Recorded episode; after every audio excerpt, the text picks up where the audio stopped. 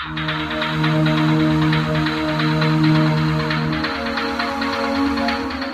the heart of Runeterra, this is League of Legends Radio with your host, Ponderous Sea Lion.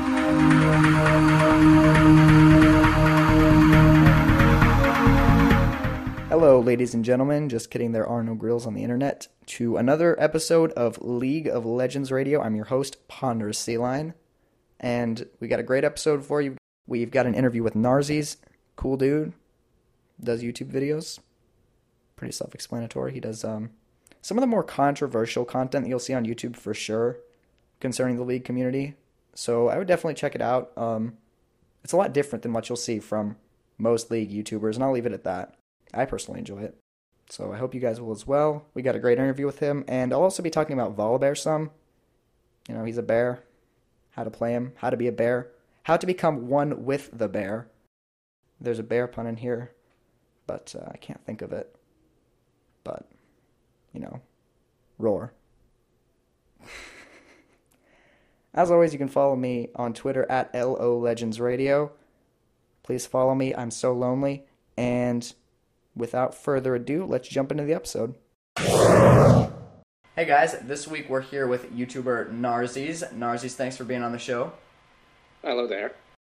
So, talk to us a little bit about your content, what you do, and what the goal of the content you create is. Uh, I'm essentially a YouTuber that makes content criticizing either YouTube, oh, YouTube, either League of Legends, gaming industry, and other related subjects. Uh, I've made a video last week about Twitch and Twitch streamers and the whole treat stream and Amazon wishlist thing that's going on. Right. So, why did you want to start creating videos like these? What uh, inspired you to start doing the whole sarcastic criticism shtick? So essentially, I saw on the, the, the League subreddit there was like a post every week uh, back in December about East Coast servers, and every single week there would be one of these posts that would get the front page, and there was nothing getting done about it. Like, uh, Riot would never give these, uh, they, they would never give, give concise answers on what their plan was and any deadlines or anything. So I just made this, I made this Reddit post at first I got the front page, and uh, then I decided to make a video because I didn't get, I wasn't getting any replies. And this video instantly got huge. Like, got, I think, uh, 100,000 views just from being in the front page of subreddit. And it started a complete Reddit shitstorm where people would constantly spam posts about the East Coast servers. And eventually, Riot actually gave a reply when he came back on vacation. So we actually got a deadline. Uh, they said they were going to do these, um, what was it? These arrangement, these arrangements with ISPs, and that they were building their kind of their own kind of network for the League of Legends packets. Right, and I remember you did mention in one of your videos it was like uh, Wizard of the Lake or someone, and you were actually pretty happy with the progress they'd made, not on East Coast servers, but at least on decreasing ping for the East Coast players. Correct? Yeah, yeah, they've done they've, they've done multiple arrangements with uh, many ISPs so that the the packets would be routed properly. But as for the servers themselves, you know, I'm not satisfied yet. As in, you know, they didn't meet their deadline, which was kind of obvious, honestly, of what they were doing. But I'm just wondering, like, what's their next, you know, milestone? Like, when they're actually moving the servers? That's what I'm wondering about because uh, for a lot of people, the ping is still kind of bad on the East Coast. Like, there are a lot of combos you can do at 70, 80 ping. Like, it's just not possible. Your content, a lot of the time, is just kind of cutting through the BS and holding people accountable for their actions. Like I know you archive a lot of things on Twitter and do stuff like that. Is that the main goal of your content? Is just to keep these content creators, Riot themselves, just all these people sort of in check and make sure that they deliver on what they say and don't do anything stupid? Yeah, pretty much, I would say. Uh, the whole thing with like YouTube and YouTube content creators is that I've noticed that a bunch there was this clique of people that would uh, try to kind of um, have this little clique where they would decide whose content was actually you know uh, worthy of exposure, which created a bunch of issues because they weren't the they're not the only group doing it. There's multiple other groups doing it, and what happens is that all these smaller content creators have a lot of trouble. Even if they put a lot of hard work in their content, it's really difficult for them to get noticed. And that was the whole, you know, Reddit thing. Then you got to the front page again, correct? And then that just turned into a whole thing. So, due to the nature of the content you create, do you get a lot of hate? Do you get a lot of people, you know, harassing you, etc., etc.?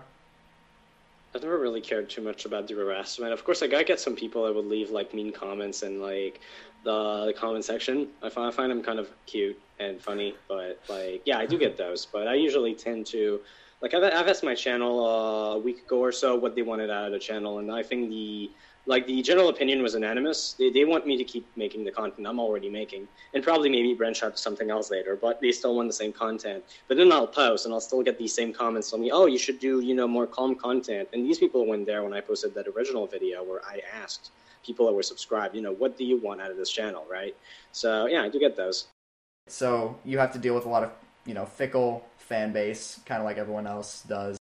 Well, no, my fan, the fan, fan base I have, the subscribers I have, I don't think are necessarily that fickle. It's the people that come in the channel and I've never been there before that watch my video, they think I'm incredibly aggravating, which I guess is kind of the point. Like, um, part of the point is like when people come up to talk to me, I'm not like, uh, you know, I'm, I'm I don't talk to them with this uh, extremely sarcastic tone all the time, uh, and you know, I try to be civil. But for my videos, I kind of want to provoke a reaction in a way. So that's probably why I think I decided to go with that sarcasm.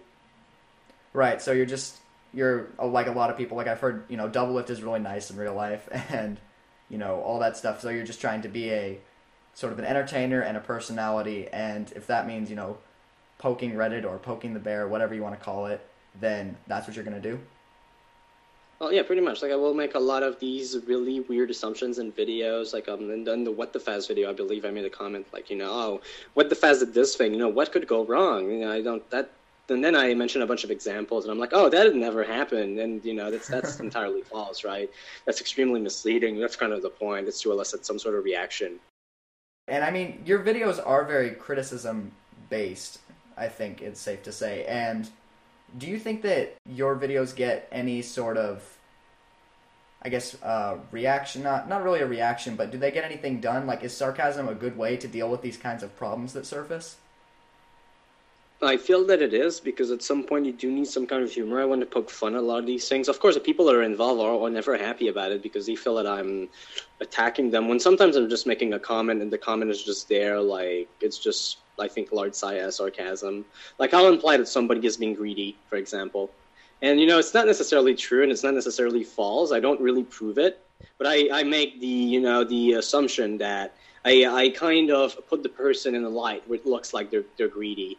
So yeah, it does get things done in the matter that you know, for example, the East Coast servers, you know, Riot replied with the What the fast thing. What the fast actually contacted me about it, and a lot of these content creators got really mad at me, which is kind of like the whole follow up with like the league YouTubers kind of thing. And then again, that got things done as well. Like I'm sure a bunch of people got banned from it, even shadow banned for brigading content, because it's been proven without the shadow of a doubt that some of these people actually do run uh, brigade groups. Right. And have you had to deal with a lot of people due to the nature of your content slandering you or talking about you behind your back? Have you had to deal with a lot of that? Yeah, of course, and I just ignore most of it. Like, there is no point. If you give these people attention, you give them what they want. So you just don't address it at all. You don't even talk about it. You just ignore them, and if you know who it is, you just wait until a good moment to kind of, um, you know, uh, these people are bound to do something wrong eventually, and you just uh, kind of go and pinch them in the face because that's what they deserve, I think. right. And so, do you have to deal with? I mean, obviously, you have to deal with a lot of it, but do you think that's the reason that no one is really in the league community, at least, doing content that's very similar to yours, is because of all the negative backlash you get? Uh, probably, and probably because over the years, I I feel like um, uh, I I don't like Jibe a lot. Though he made a video recently about uh, criticism, and I think that the the, the it, like the opinion that he has is something that I agree with a lot. He's very right on that. The league community has grown itself in a way where it cannot take criticism. Like a lot of the content creators are stuck in this hug box where nobody can say anything negative about them ever. They've essentially shielded themselves from all kind of criticism because the way that you get criticism in this community, like let's say you post a video on Reddit and you're going to have somebody that's going to make fun of your face or something in the comments, and some people will actually above that. So it's kind of like at some point you just ignore everything. So that's pretty much, I think, what is going on there. And of course, when I make a video on somebody and they get this huge amount of backlash, I get this sudden amount of like a lot of people hating them. Like, yeah, of course. Yeah, and I think the the whole point of that video is that because of the nature of how you get criticism on the internet, like you were saying, you get all the stupid criticism, all the stuff that doesn't actually have to do with your content, lumped in with all the stuff that's actually trying to be constructive. Like, I think Yeah, and because you take you take so much attention to this very negative, uh, th- these very negative comments, you just don't read any of it anymore.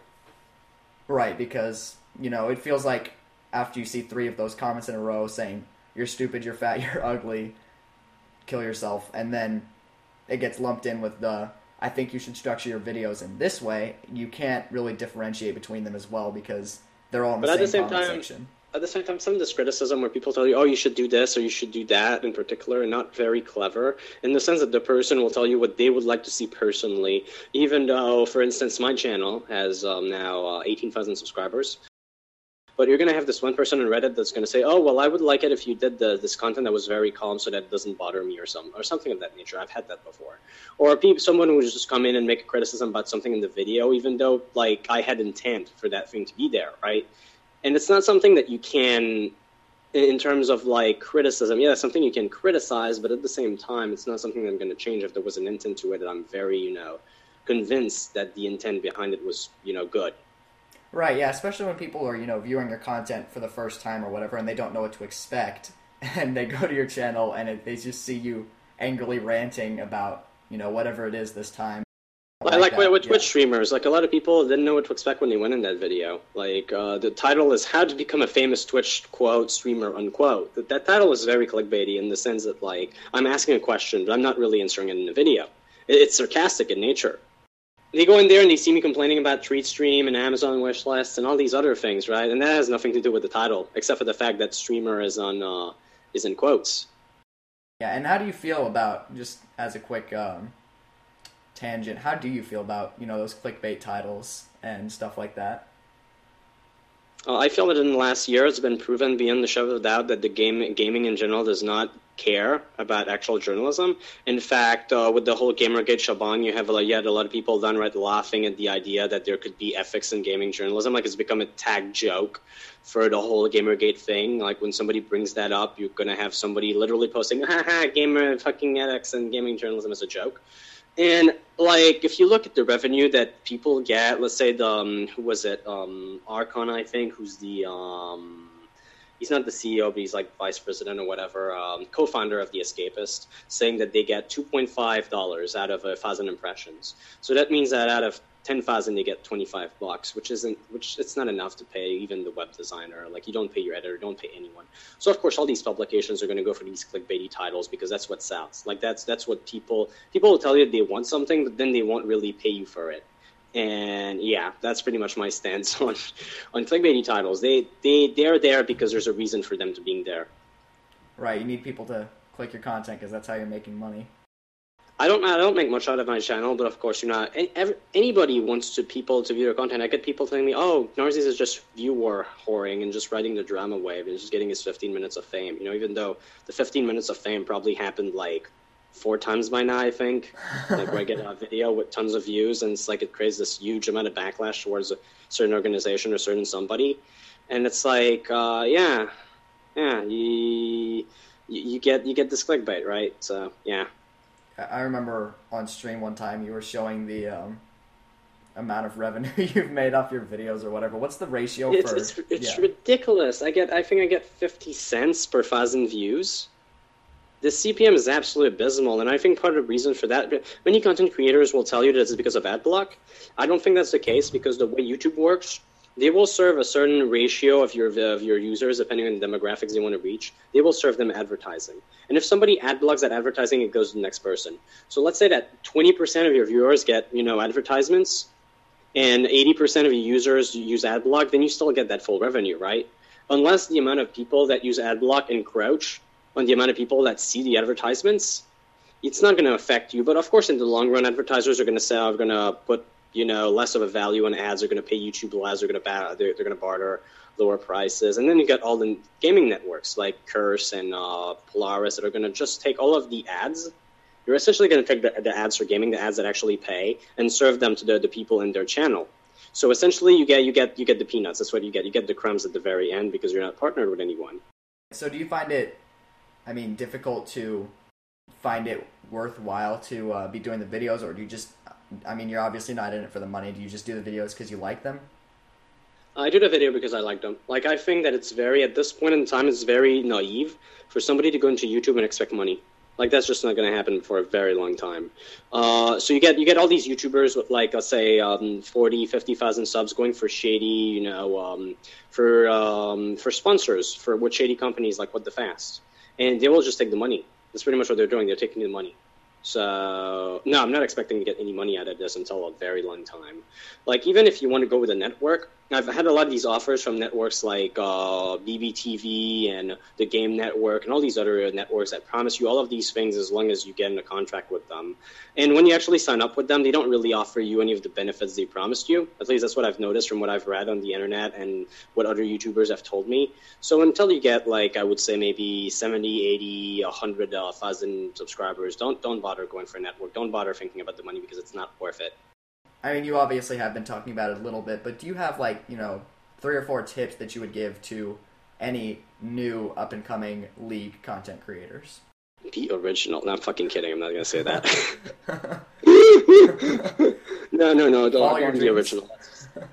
Uh, try to. I would say first step I would give is well, yeah, don't expect money in the in, in like the first few months. That's not going to happen. Like unless you even after a few months, even if you get insanely popular, that's just not going to happen.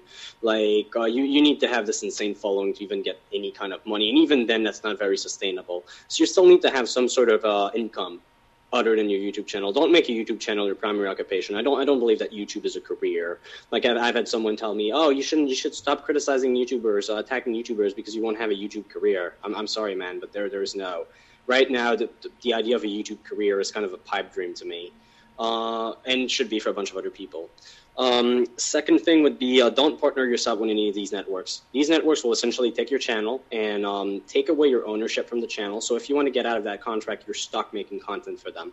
You can't you can stop making content, of course, but you don't have access to your channel anymore. Like you don't have content access to, I say, your um, I don't want to say intellectual rights. I'm not sure that's exactly a word I should use, but like your rights on your own content. Like you, you'll be forced to keep making content for these idiots. So don't don't go with any networks until you're big enough. Like I've had so many offers and I've declined them all because they were just no. Um, third thing would be uh, now I'm thinking now I don't have anything in my think pen anymore, so I need to think about something original to say. No, I wouldn't say to be original. I would say to try to offer something, even if it already exists, in a way that's that it's not offered already. Like um, you'll see Black Enola, you know, making content with his voice, and you know, obviously the the appeal to his content is his voice. There's no denying that, or his personality. So you kind of want to do that in a way. And apart from that, I don't think I have any other tips. You're saying with uh, do something that no one else is doing. I think that's pretty much what you're doing, right? You're making this really sarcastic, well, no, biting. People are already doing commentary, and if I look at sarcastic commentary, it's very obvious that I take some of my cues from from YouTubers like the best gamers who are very sarcastic and they they literally attack people. That's what they do. they take a piss out of game developers. Um, but like, uh, yeah, like you, I'm doing something that people are already doing. Like, uh, so commentary is something that people are already doing, but I'm putting in my own, you know, my own, I would say, personality and my own pull to it, which I think makes it interesting. You're listening to League of Legends Radio. Okay, so as we all know, tanks are pretty strong this season. I don't think there's um, much debate on that one, but one of them that I've actually been having a lot of success on, and I think he's really fun, is Volibear. And honestly, if I had to guess, I'd say Volibear is definitely one of the best, at least for solo queue, one of the best champions in the game right now because really he just offers everything that you would want in a solo queue tank. He's got good initiation with, you know, his Q and Righteous Glory and Randuin's run at people really fast and, you know, flip a carry or flip someone squishy and self explanatory what happens to them after that. So he's got good engage, which is always really strong in solo queue. He's got I'd say of tanks, he's got some of the best damage in the game. It's mostly single target. I mean, his ult and I mean his E doesn't really do much damage, but his ult is more AoE, hits multiple people, but you know, in general, since his bite is where the majority of his damage comes from, it's he is mostly single target damage, but you know, in this meta where AD carries are just getting 1v1 by tanks all over the place, it's actually definitely not bad for him to be mostly single target. Maybe not quite ideal, but he's still really strong in the damage department. he's got safe, pretty safe laning phase. I mean, it's not great, but you know, if I had a nickel for every time I two v one of the jungler and the enemy top laner, or you know, if you're jungling, then it doesn't happen as much, but you can still destroy people. and uh, the other thing that is not as important, maybe to everyone, but it is important for me, is that he's a ton of fun to play. I just, it's hard to not have fun while you're playing Volibear. He's just so tanky, and you just run at people and you flip them. You know, no feeling like it in the world. Am I right? Um, yeah, but I mean, personally for me, Volibear is probably my highest win rate champion of all time in ranked because I mean I don't I don't main him by any means or even play him a ton, but every once in a while I feel like playing him and I went eight and 0 with him last season. Or no, I, I went seven and one with him last season, and this season I'm eight and zero with him. So I have a lifetime track record of like um, fifteen and one with him. That math was hard, um, but yeah, he's a lot of fun and he's really strong right now. So I would actually definitely recommend him to anyone who's looking to add a tank to their champion list. So I guess I've kind of gone over what makes him strong, but here's some uh, tips for playing him. If you're going jungle, which is where most people take him, I think he's also very strong in the top lane, which is where I actually played him recently, but he's definitely a very good jungler. You obviously want to take Smite, and I mean, you can take Ghost. It's um, it's a matter of preference. I really do think that Flash is the far superior choice, just because, you know, Flash flipping a carry is just there's nothing they can do about it. Whereas with Ghost, it's still really strong, but it's a little bit easier to kite you. Or if they've got stuff like um, Lissandra, you know, to W and ult you and keep you off the carries, then once you've ghosted, you don't really do much. Compared to if you just flash flip a carry, it's very no brainer, easy engage. Um, and the other thing about Ghost is that, well, I guess the biggest strength of Ghost, honestly, is going through units, which, because Volibear has a very different engage than most tanks. Like, um, if you look at, uh, let's say, Leona is a good example. I mean, yeah, you can go in with your, oh god, I can never remember if it's Q or E. Her uh, thingy that throws out the thingy, and then you attach to the thingy. Yeah, that. Um, I mean, you can't. That is kind of a melee engage, but typically you're going to be seeing her ult to engage, especially late game, and Malphite, who just ults from far away and engages. But with Volibear, he's one of the few champions that just kind of runs at people to engage. It's um the only comparable tank that comes to mind for me really is um probably Maokai, but they're not super similar champions, but they've got sort of the similar just run up at people rather than, you know, try and hit them with a long range thing like Sejuani ult, Nautilus ult, etc. So the moving through units from Ghost is very useful. I will give it that, but I mean, why move through units when you can flash over them, you know? I'm just I'm just saying. But yeah, I would say that Flash is superior to Ghost in most situations because really when you've got Righteous Glory and that speed boost from Volibear Q, you're just already going so fast that another speed boost is almost overkill. And you I mean, yeah, I honestly don't find Ghost to be necessary, but some people prefer it. I'm just not one of them. So Anyways, Flash Smite for summoners.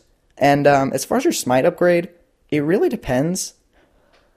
I know a lot of, like, Trick2G, I know loves the purple Smite. He doesn't always take it, but he's just the biggest advocate of the purple Smite on everyone that I can think of.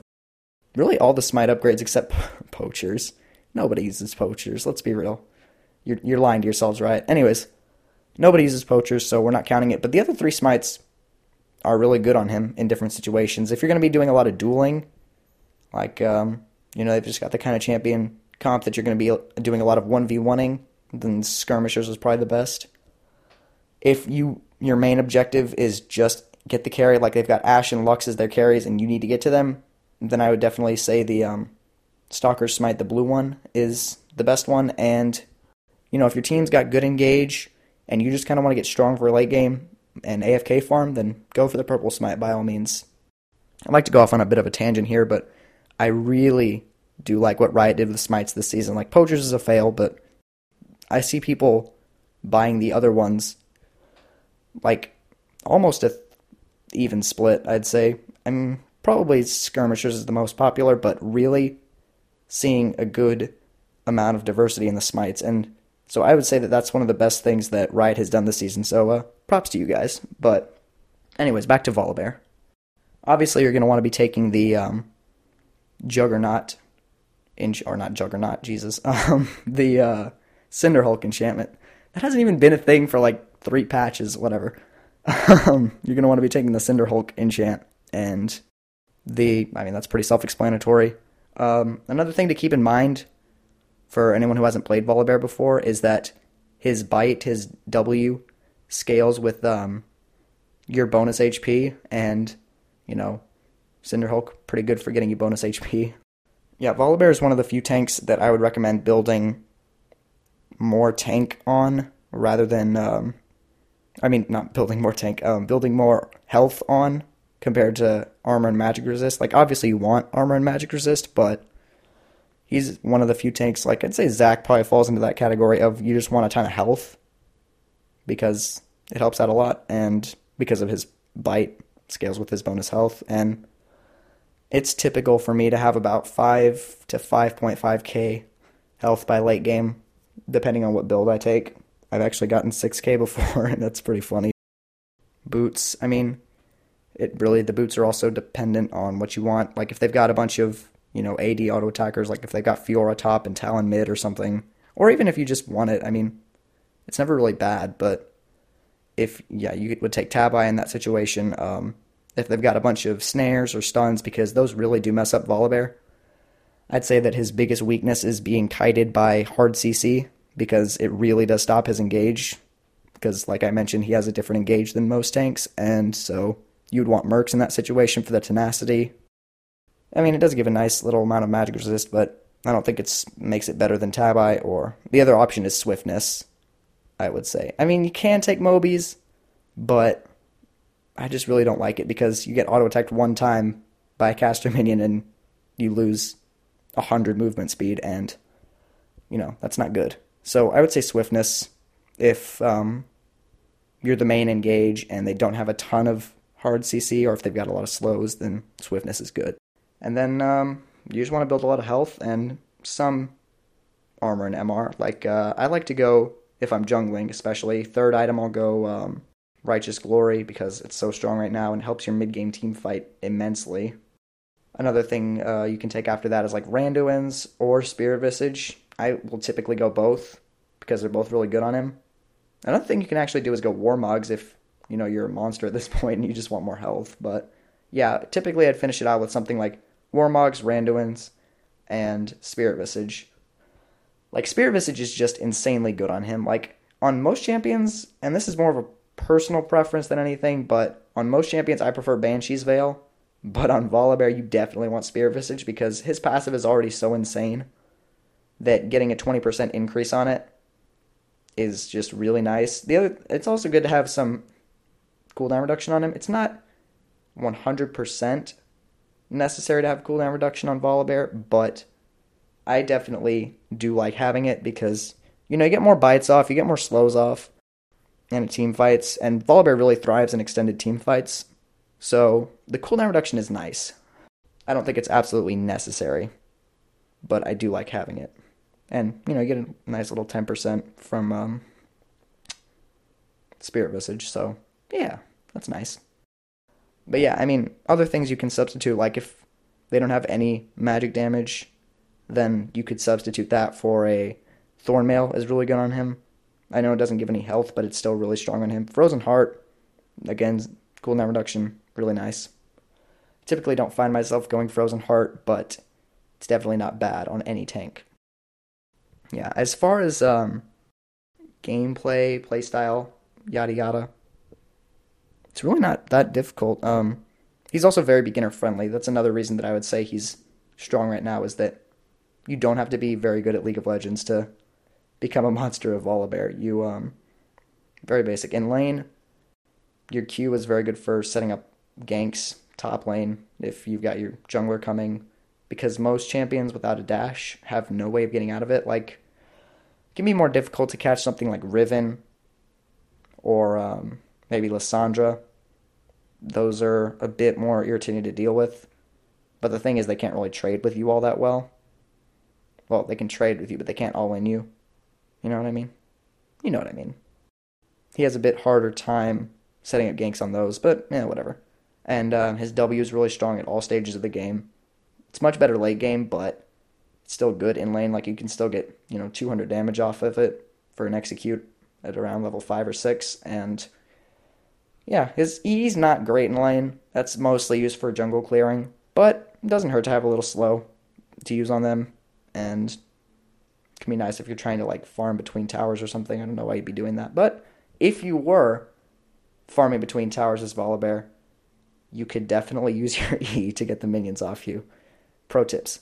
Um, yeah, his ult makes him really strong in trades and dueling, and it also can be used for wave clear. I typically don't use it for that, but because the the cooldown is pretty hefty, it's like hundred seconds or so early, like early game, something like that, and so I don't typically use it for that. But if I know that I'm not going to be doing anything with it, I really have no problem with using it to clear like 10 to 15 minions. Like, don't use it on one wave. But if there's a bunch of minions, go. Feel free.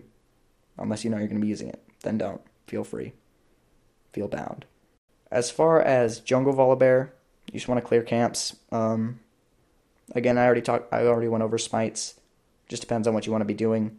Yeah, you just want to clear jungle, and it's very easy to gank overextended people. And if you've got flash, you can pretty much always either kill the enemy mid laner. Volibear's ganks are especially good against those immobile mages like Syndra and Cassiopeia because he can just flash onto them and then immediately burn their flash. Like if you flash flip them, they have to flash or die. Those are really their options unless you somehow like get double snared by Lux or something. Yeah, the most difficult thing probably team fighting is um, target selection because sometimes it's difficult. Like you don't want to flip the uh, tank into the middle of your team, but sometimes it's really hard to reach the enemy carries. Again, that has to do with his um, sort of awkward engage as a tank. But yeah, I mean it's it's really pretty simple. You want to get off as much damage as you can. You can also bait people incredibly well, and this is for all stages of the game. You can just bait people with your passive because they will always always underestimate it. At least once a game, I get to bait people into blowing all their stuff on me, and I just walk out of there because they didn't expect me to heal for 500 health with my passive late game, and yeah, so it's ridiculous. Definitely keep that in mind, and don't underestimate your passive because it's really hard to win a trade as a melee champion against Volibear early. Like I'd say, some champions that can do it are like Darius is really good, but yeah, most champions really because the thing about Darius this is just a quick sidebar. Um, his ultimate does so much damage, like true damage, that it can burst you before your passive really has a chance to go off. And so, yeah, it's a problem. But, anyways. So, yeah, I mean, that's really don't not much more that you need to know about Volibear. Your Q is an auto reset. Nice little tip. Oh, and um, another thing, Smite teleport can work on him top lane. So, you know, if you want to try it out, go for it. Um, it's definitely not bad because you know, it's not as good as like it is on Shyvana. He's not quite as safe as she is, but his Q is like it's pretty decent for escaping, and his passive makes him relatively safe in lane. You can also take a camp level one. It's not amazing on him though. I wouldn't personally recommend it, but you can. So uh, yeah, I hope you guys maybe pick up Volibear or just try him out a couple games because he is definitely very strong right now. So I would definitely recommend him to anyone who you know, wants to get into jungle, already is good at jungling, and they just need a bigger champion pool, or you know, top laners. I mean, he's just really good right now. So definitely try him out. Ponder Sea Lion vouching for Volibear. Peace. Drops Mike, but not really because it's expensive. And that just about concludes another episode of League of Legends Radio. As always, tell your dog, tell your grandma, tell everyone you know about League of Legends Radio because you know I gotta eat. Just kidding. Um, yeah, uh, again, follow me on Twitter at LO Legends Radio. Uh, if you'd be interested in being on the show, you know, as a guest, you have some uh, involvement with the community, you can email me or tweet me, but you can email me at ponderoussealion at gmail.com. Who would have guessed it? But, um, Gmail Master Race. Um, yeah. Yeah, I had fun making this episode. Volibear is a bear who you should play. And as always, and as always, we'll catch you on the. No! This has been League of Legends Radio.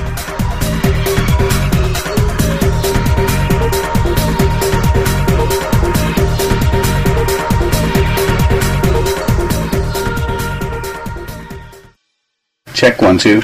Game Day Media.